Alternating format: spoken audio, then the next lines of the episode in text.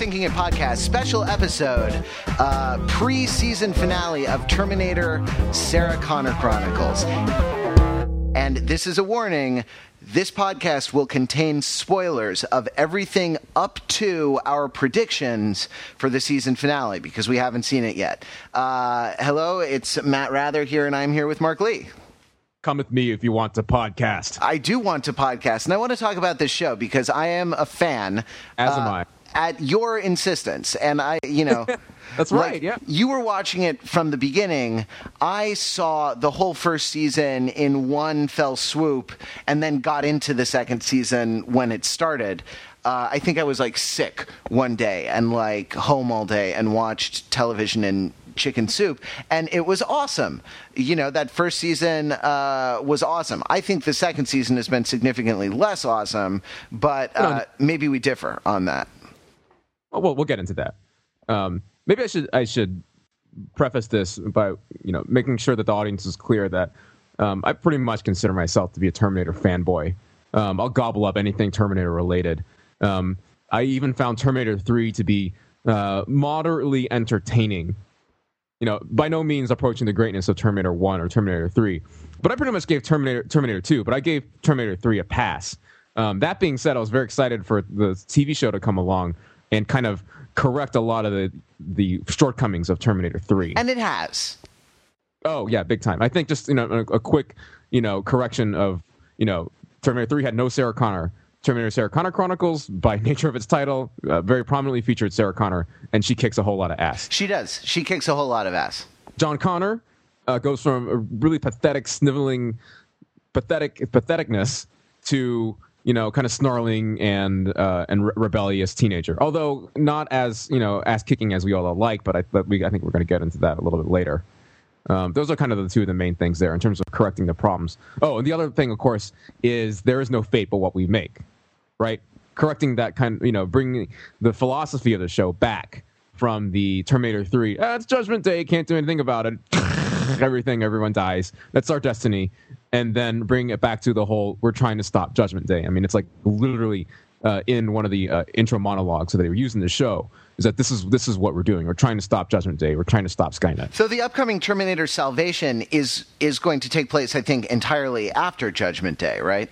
Yes, picking up from the Terminator, uh, the ending of Terminator Three. And we should say that that Mark and I were together at New York Comic Con where we saw a trailer, uh, an unfinished trailer without a lot of the the visual effects, and I think the sound mix was not complete either. But um, you know, we were there with McG, and he presented this unfinished trailer for the uh, the the Terminator fanboys in the audience. Yeah, exactly. Which Fellow you know, which was which was us. I guess I don't consider myself as much of a fanboy as you, but I do like it. I think it is a good uh, piece of science fiction. I like seeing science fiction that is kick-ass as opposed to being like, uh, you know, sort of I don't know what moralistic metaphorical science fiction in the Star Trek mold, in the kind of space opera mold.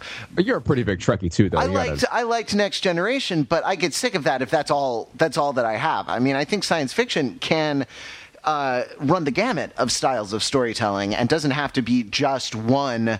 You know, a metaphor for our times where we can't uh, we can't use the warp drive because it's polluting the atmosphere, or space doesn't have an atmosphere. But you get my point. Yeah. That it's excessively moralistic and uh, not kick-ass at all you know and i like seeing in terminator i like that there is kick-ass sci-fi i think that's cool myself all, the, all the Terminator on Terminator uh, series them up and explosions action. hot hot The- terminator on terminator action Hey, let's talk about um, probably one of the most controversial pieces of the show is the casting of uh, that you know very attractive young woman as John Connor's Terminator buddy. you mean river tam from firefly That's her name.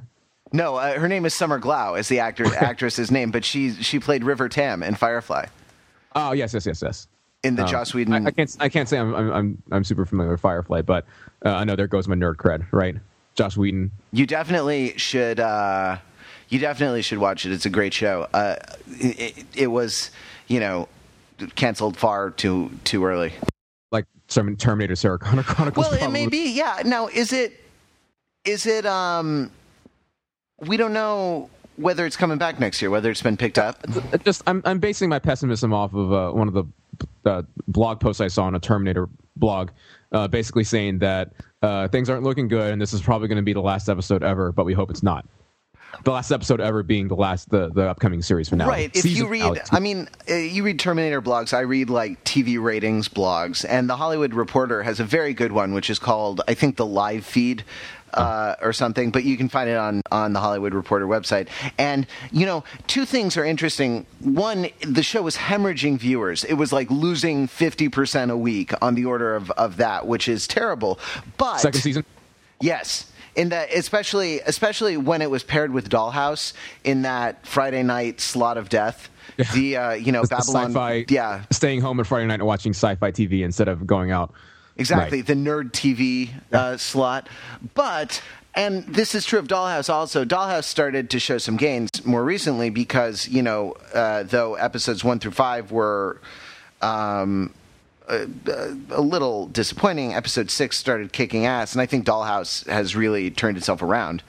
Uh, Sarah Connor Chronicles, like Dollhouse, picks up a lot of viewers when you take into account the people who DVR it and watch it within seven days after uh, after doing it. The numbers, I don't think they quite double, but it's all it's almost that. And so, you know, there's this new, and of course, the name escapes me at the moment, but there's this new kind of rating rather than the Nielsen metered households that takes into account uh, people using TiVo and cable company provided DVRs to record the show and watch it later. Like Nielsen plus seven or something like yeah, that. Right? like something like that. The plus seven. Yeah, exactly. And it's um, you know, and that you know, Terminator has big gains, and you'd expect that. You know, I mean, it's in the Friday night slot of death. You'd expect even nerds can go out to nerd bars together and hang with their you know coworkers from Google or what have you, and. uh you know that they would be generally technologically savvy and would watch the show.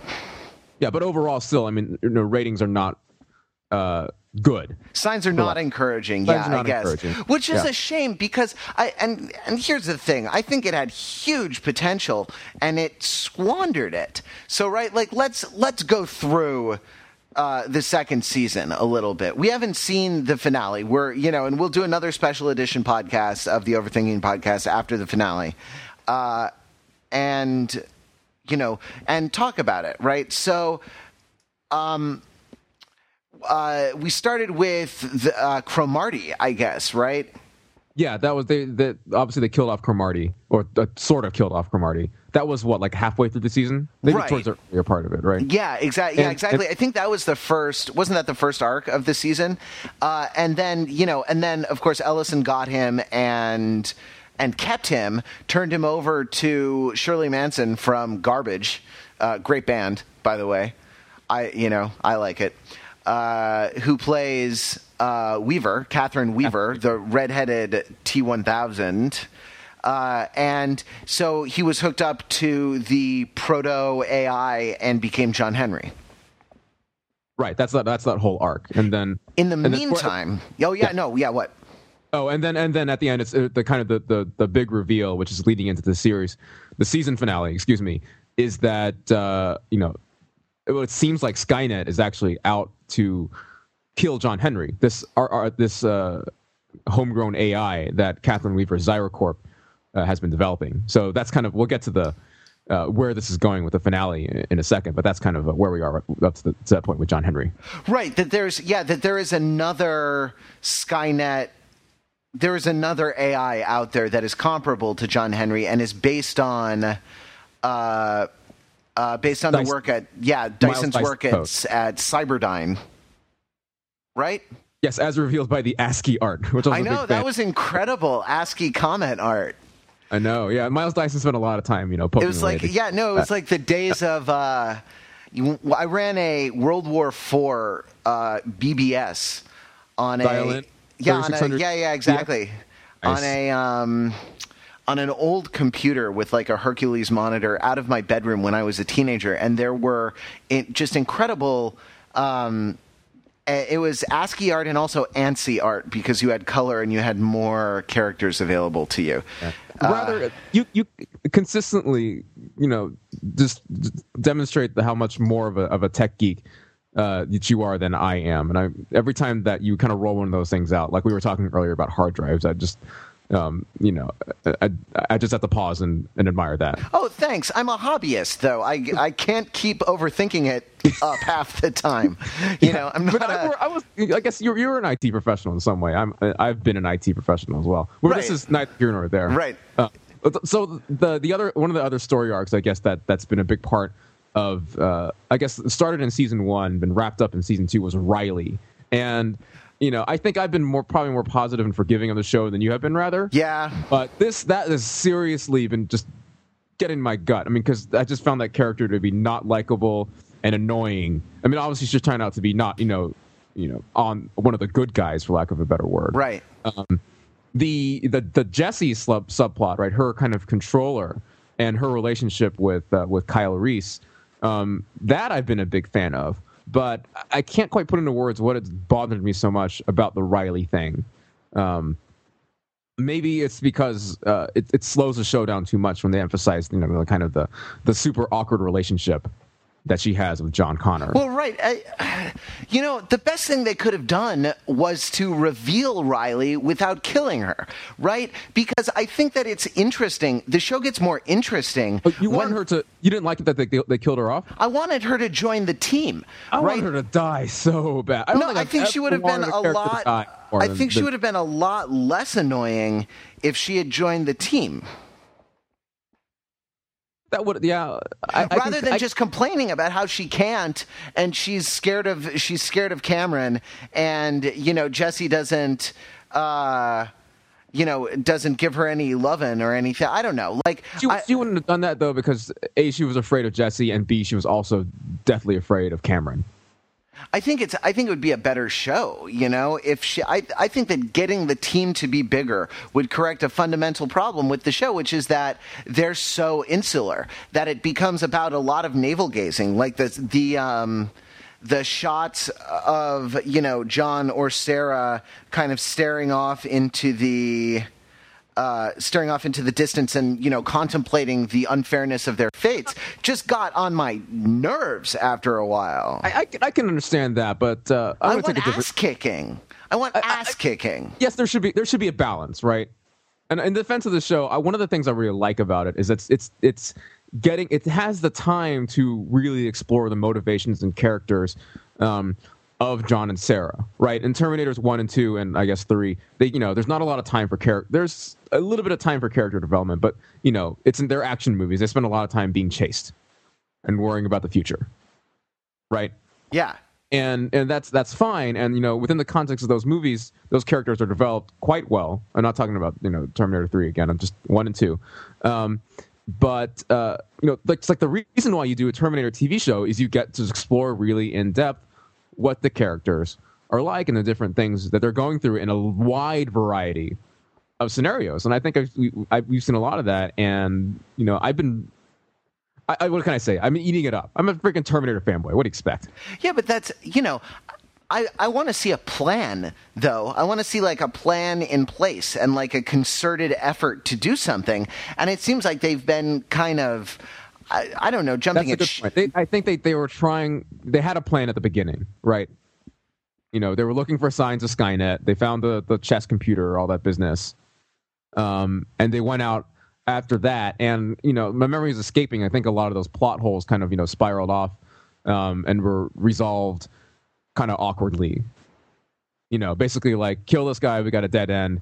And meanwhile, there's you know Catherine Weaver, uh, Liquid Metal Terminator, ZeiraCorp, which we've kind of you know been led to assume that that's the Skynet all along, except up to until now. So, um, but you're right though. I think somewhere along the way, um, you know, that big master plan to get at Skynet kind of filtered away, and then it became there. There certainly has been a lot that's been replaced by a lot of navel gazing. Certainly, Right. Give- That and and that like it's only now in the in the last episode of the season that it's that it's coming together, right? right? Uh, that it, right that there's a um, uh, Yeah, I mean, you said that there was the Riley storyline. There's the you know Jesse Reese storyline.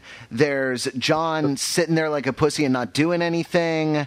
Uh, there's Sarah going on missions by herself with this like quasi mystical three dots thing that ended up being like the lights on the bottom of that uh, of that Skynet drone that that just disappeared into the truck with the guy who later kidnapped Sarah but now has disappeared again.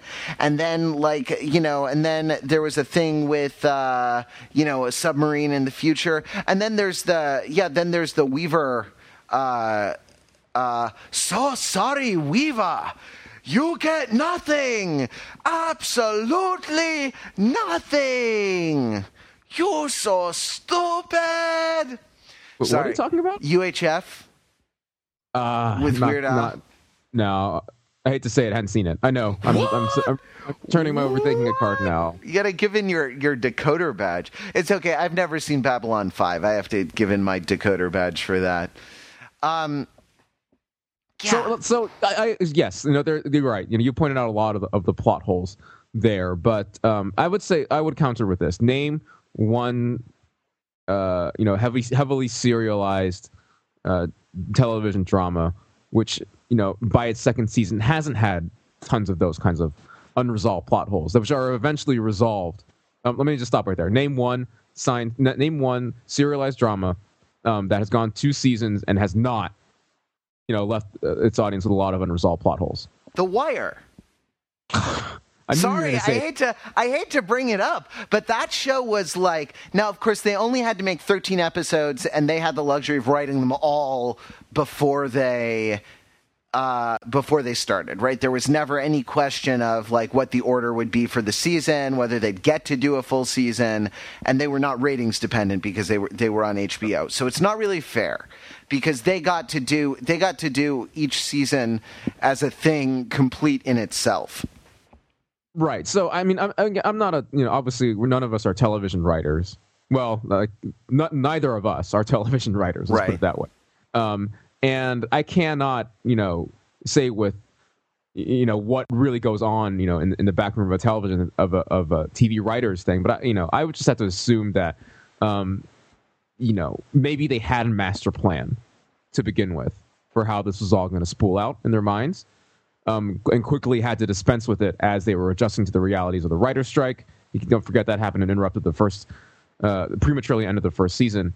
Um, and just, you know, the other dynamics of the show, you know, reacting to pressure from the studio. For I think that's something that made the first season good, though. You could kind of feel that, um, that like just rush to kind of make everything fit together, and I thought that was, you know, I thought that was cool. I think things like uh, Cameron going off and doing the guy for uh, killing the Terminator that was put in place in the twenties, you know, was. Um, like that was uh it's not integrated back into the back into the the main sh- main storyline was except to say that that John and Sarah don't know about it right that they don't have any clue that she's going out and doing things which I think highlights the uh the problem with them which is that there's no plan that they don't know what's going on you know Yeah, I was about. I, was- I thought for a second there you were gonna like you know sing the praises of that particular episode,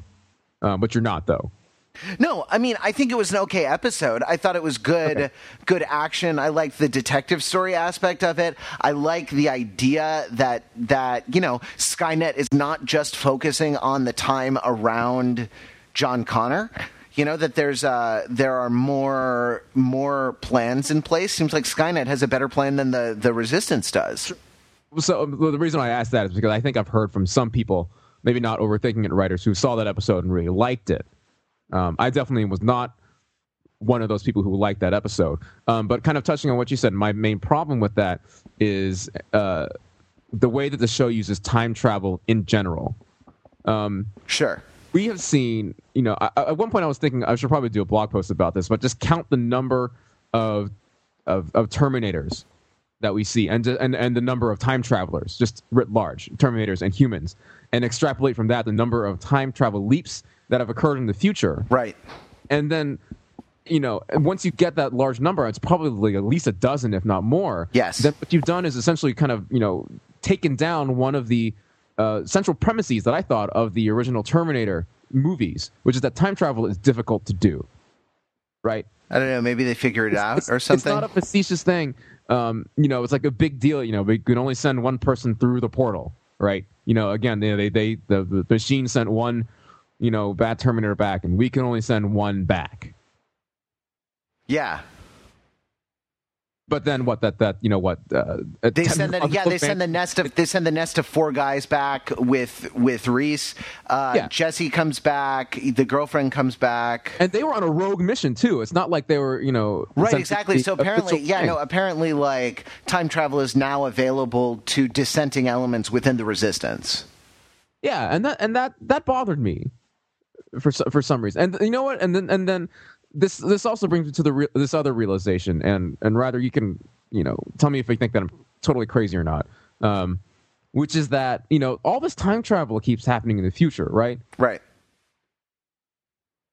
I, for some reason, and I can't quite specifically say why.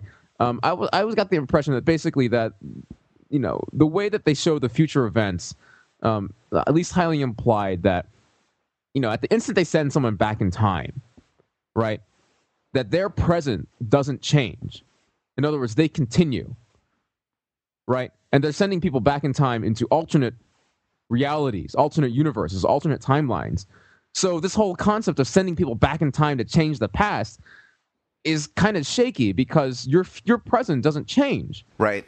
right? You know, like you you know the, you you send someone back, and it's not like at that instance, you know, all of their past actions then catch up, and then you're boom, you're in a completely different future. Right. Contrast this to the to the Back to the Future theory of time travel, which though there are more holes in it than uh, I don't know something very holy. Uh, Like Easter, yeah. Right. Exactly. uh, holy holy true to him. Yeah, exactly. They're from God. Um, the uh, it's you know there's one timeline and it automatically adjusts to become internally consistent. Right. Uh, within that timeline, uh, that's also the Bill and Ted's version of it's time. It's also the uh, the Futurama, the first Futurama animated movie. yeah, the, the time right, travel model there, Sure. where everything internally cor- corrects itself to become internally consistent. right. Whereas this is the this is a more this is kind of more like uh, what you see in modern physics, I guess, with multiple timelines. Uh, Right, that, and you know each each branching off in alternate realities whenever a crucial decision is made or something is changed. Right, and actually, now that I think about this, the show has actually explicitly acknowledged this with the Jesse Kyle. Um, Right, exactly. When they when they tortured and killed Toby from The West Wing. yes. Um, hold on, it's not Kyle. It's uh, God, what's what's what's his name? What's the Derek. character? Derek. Sorry, Yeah. I've been saying Kyle before. Derek, the the Jesse and Derek storyline. Um, a couple of times they realize essentially that although they're the same, you know, people, they come from different timelines, and therefore their experiences are totally are, are significantly disconnected. Right, exactly. Jesse comes from one where uh, Toby from The West Wing was a big badass and you know taught the machines how to torture people, and uh, Derek comes from one where that that didn't happen, which is at least you know an okay way of acknowledging that there are problems when you start to use time travel as a narrative device. But I see your point in that it really defeats the whole premise of the Terminator franchise, which is that uh, Judgment Day is something that we can prevent, and at that point, we will have won. Yeah, maybe I don't know if I was going quite that far.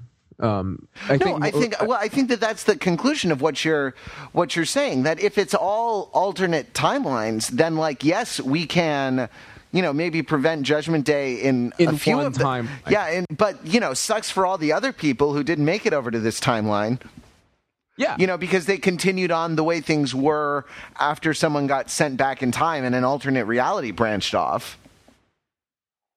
right. So you're saying that that's essentially because, like, you know, like I send someone back in time and I'm still sitting in shitty post-apocalyptic Los Angeles that I didn't really Exactly. do myself any good. I didn't do the people around me any good. No, yeah, yeah, yeah, and it's Like, not I- like maybe I helped like the people back in time in an alternate universe, alternate timeline, which I just branched off and created at that instant. Exactly. Yeah, right. Oh, my head hurts. Well, no, I think that that's. I mean, if that's the way you're going with your theory of time travel, and that like, well, it's almost kind of like why bother? Uh, Yeah. because, well, I guess the struggle. I guess if you're oppressed, you know, why bother? Um, why bother resisting your tormentors? Well, you know, because they're there. But uh, you know, it's not like there's no win. You know, there's no Right. scenario in which uh, in which you can win. I hadn't thought of that. I think that's that's really interesting.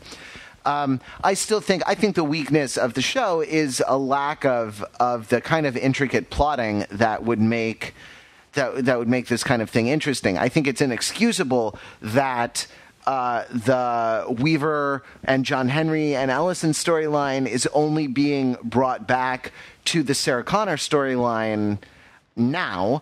I think that they really wasted Jesse and Riley by having them off in their own little thing and then killing them off rather than having them either join the team or be an alternate team uh, you know, be a, a like a renegade faction where you know Sarah and John were aware of them and maybe aware of what they were doing, and there may have been some kind of competition. You know, not only now are we trying to defeat Skynet, but now we're trying to defeat these people who are you know, sneaking around behind our backs because they have different ideas about preventing Judgment Day than we do, and they don't actually trust John anymore. I love that, but none of that got a none of that got a chance to happen.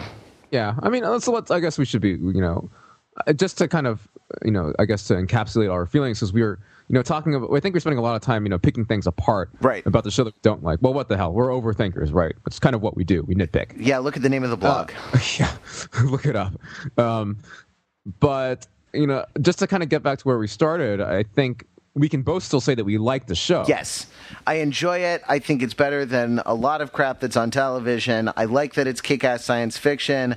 I like Summer Glau. I like her fight scenes. I like her fitted jeans. I like it when she gets her top ripped.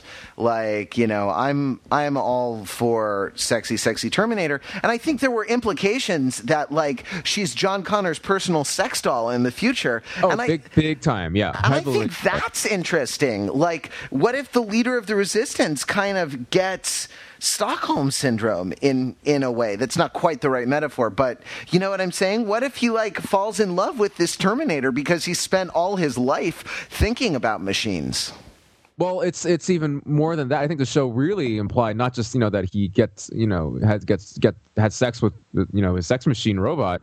Um, it's that you know John Connor in the future, um, you know, loses a lot of trust in the people around him and finds the machines more reliable and more trustworthy. Right, the fact that he's putting them in command of a lot of missions. like the submarine.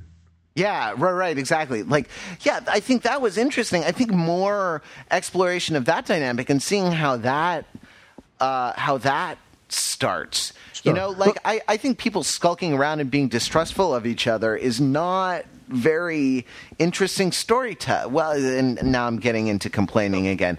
I you know i like it. Uh, there there is still enough about it that's good. I am invested in the characters. I'm invested in the outcome already you know. I want to Yeah. see and i really i'm i'm rooting for them. I mean i think they've missed some opportunities along the way but i want this especially if it does turn out to be the end of the series i want it to be awesome you know where some you know mind-blowing plot twist happens and we see the whole thing in a new light and it turns out that there was a plan all along and we actually can go back to the other episodes and decode secret messages That Now, would be pretty- you and i are more, more or less on the same page i think about Yeah, uh, predictions maybe- may- for the thing so you make it was your prediction originally so you Oh, yeah.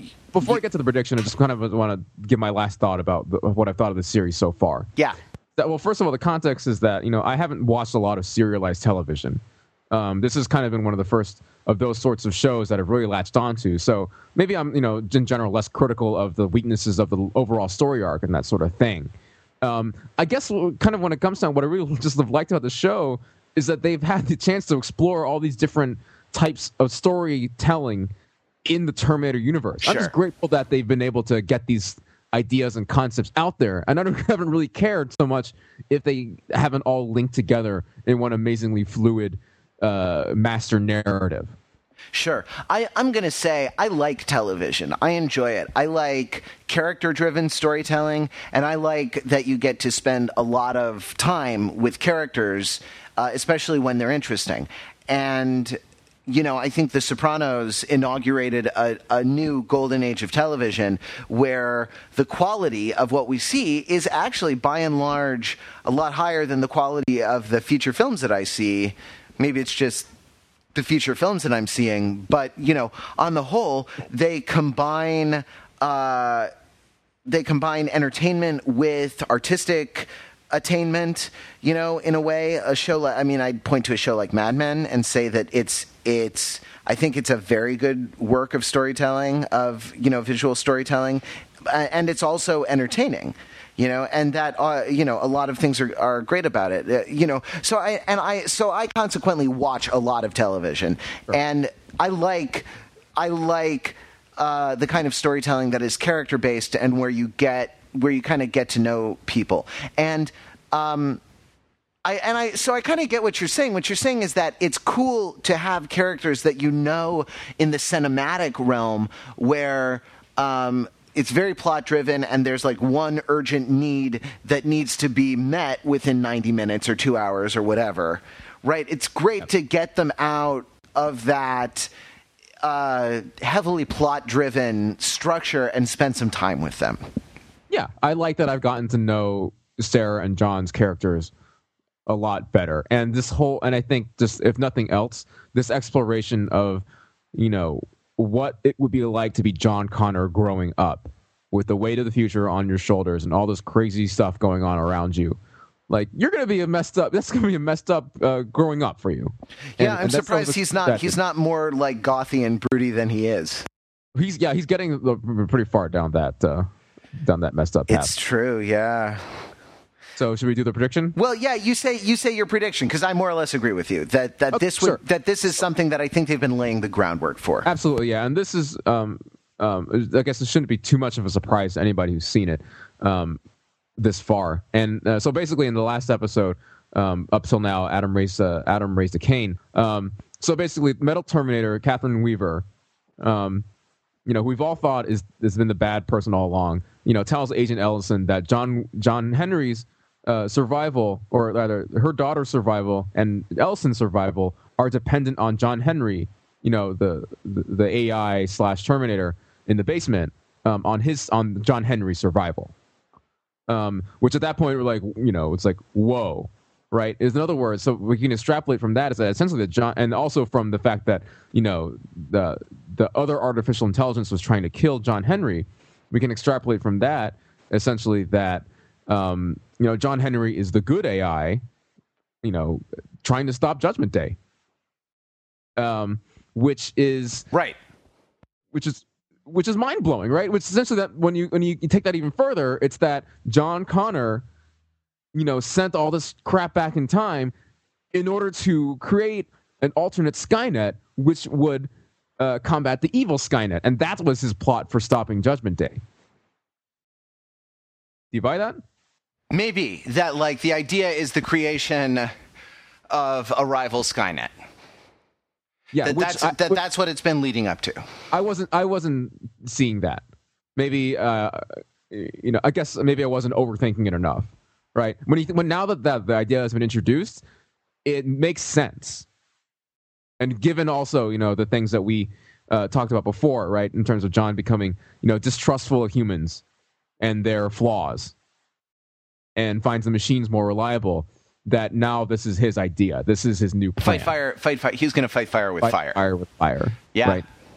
Well, we will see uh, tomorrow, I guess. Whether or yep, nope, tomorrow, Friday. Uh, whether you are uh, whether you are correct. I hope you are because that is pretty interesting. And, yeah, and uh, also just a just a you know um, one also big tell for that is the text on the Fox website, which says the confrontation between the Connors and Weaver uh, changes John's reality forever. Right? Wow. I mean, forever. that's pretty big, right? Forever, ever? Forever, ever. Well, we will see, and we will do one more special edition podcast after the season finale, and uh, Mark and I will be there, and maybe we can get Jordan Stokes on as well because he is a fan of the show. That he is, and as, as all of you should be. Well, yeah, you know, Oh, watch uh, it. I'm not going to say that. Uh, All of you, you know, fellow Terminator fanboys and girls. Watch it. Get especially if you're in a Nielsen metered household. Get on the, uh, you know, get on the the TV. Just you can go to the bathroom or you know cook dinner or something like while it's running. Just you know put it on so it gets high ratings and comes back next year. We'd like we Mark and I would like that anyway. Do, yeah, do it for us, if not for you know yourself. So your if you're listening and you agree or disagree, if you have anything you want to say, email us at podcast at overthinkingit.com or call 20 eat log 01 203 285 6401 and as always you get all the terminator overthinking on www.overthinkingit.com the site that subjects the popular culture to a level of scrutiny it, it probably, doesn't, deserve. deserve.